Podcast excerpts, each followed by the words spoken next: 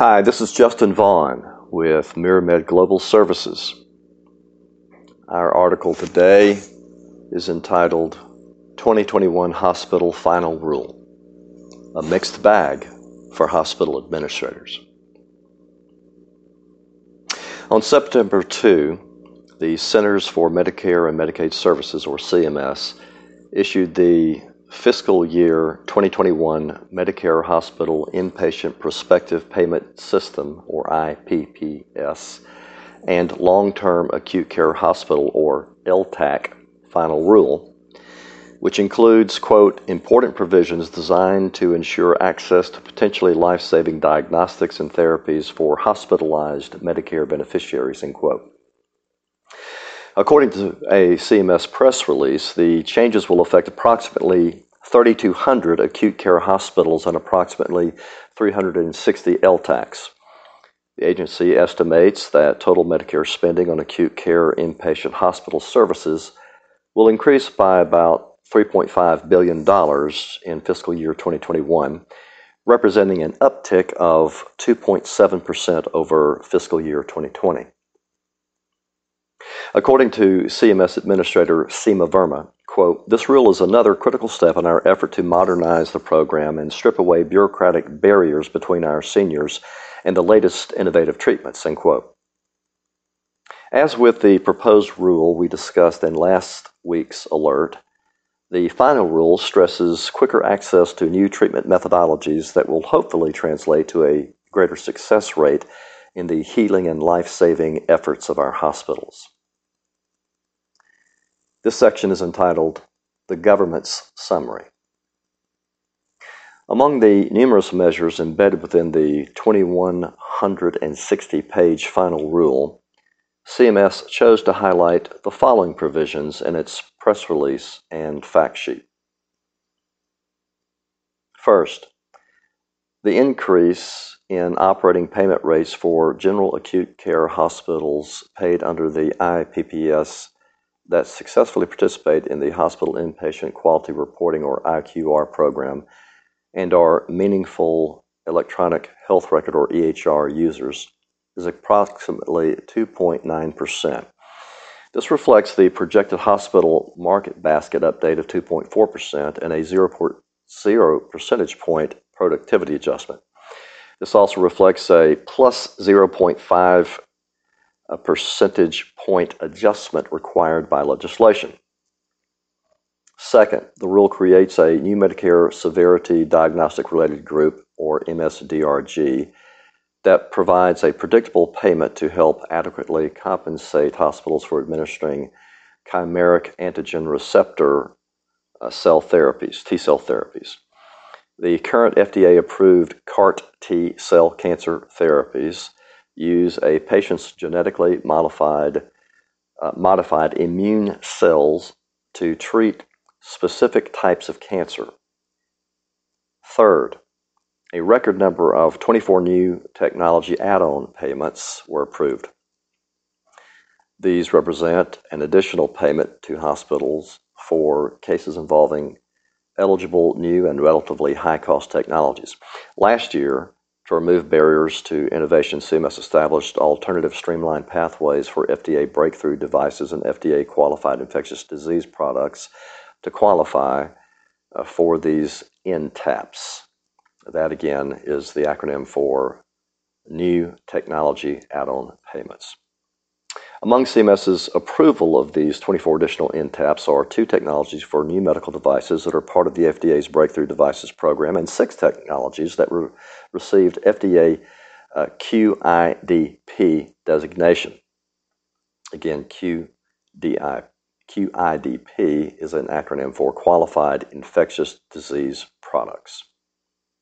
This will provide additional Medicare payment for these technologies while real-world evidence is emerging, giving Medicare beneficiaries timely access to the latest innovations.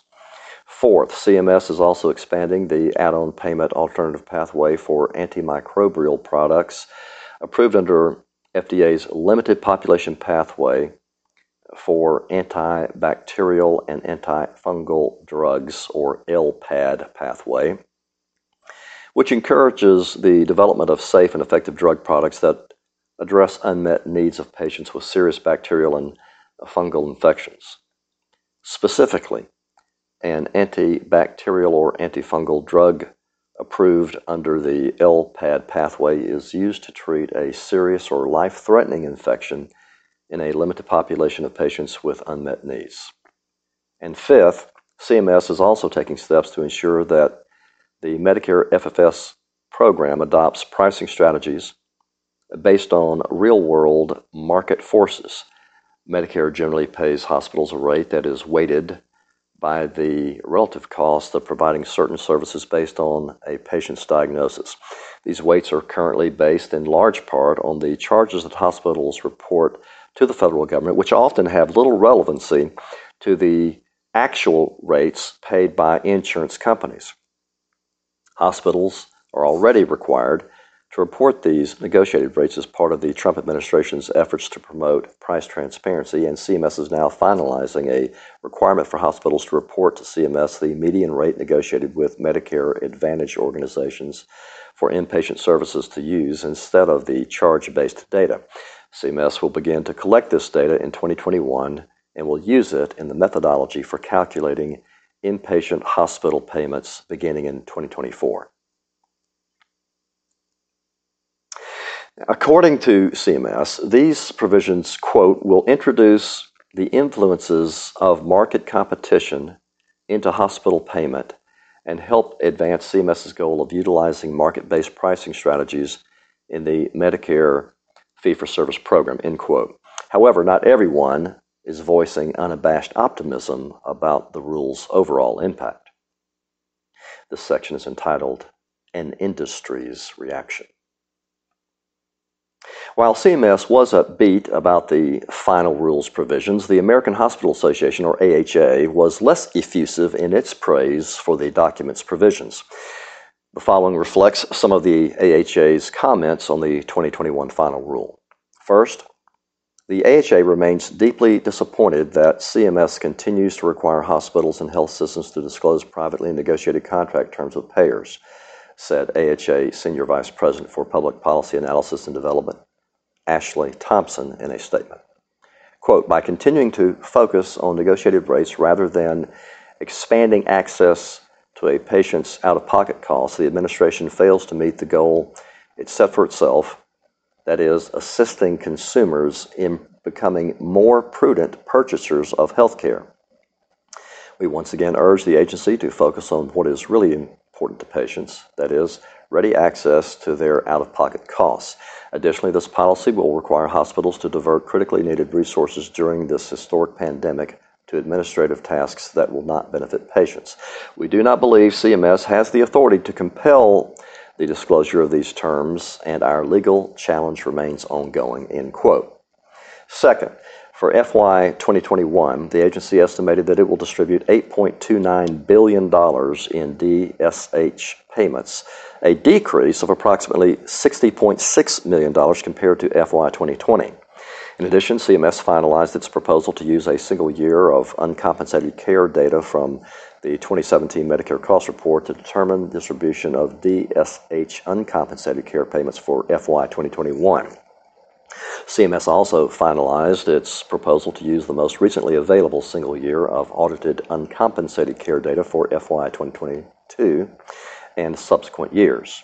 Third, while we appreciate the agency's focus on addressing cost issues for life-saving CART therapy, Uh, we remain concerned that the policy the agency has put forth in this final rule is not adequate to address, to address the extraordinary level of resources necessary to provide CART therapy to patients, end quote, Thompson said. Quote, we continue to urge C M S to consider an alternative method of determining the cost of CART therapy, as well as to consider carving out these very costly new technologies from the M S D R G and paying for them on a pass-through basis, end quote.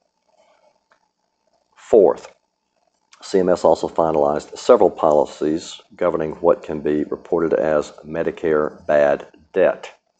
Fifth, for the Inpatient Quality Reporting Program, C M S finalized its proposal to uh, beginning with the calendar year twenty twenty-one reporting period, gradually increase the number of quarters of electronic clinical quality measure data required until it reaches a full year for the C Y twenty twenty-three performance period. C M S also will begin publicly reporting E C Q M measure results in late twenty twenty-two, starting with data from C Y twenty twenty-one. For a fact sheet on the final rule, please go to our website, uh, Miramed Global Services, and you will see a link there. The final rule uh, is also there, provided in an additional link. We at Miramed Global Services value your overriding mission of healing bodies and saving lives. We are here to support you in that mission.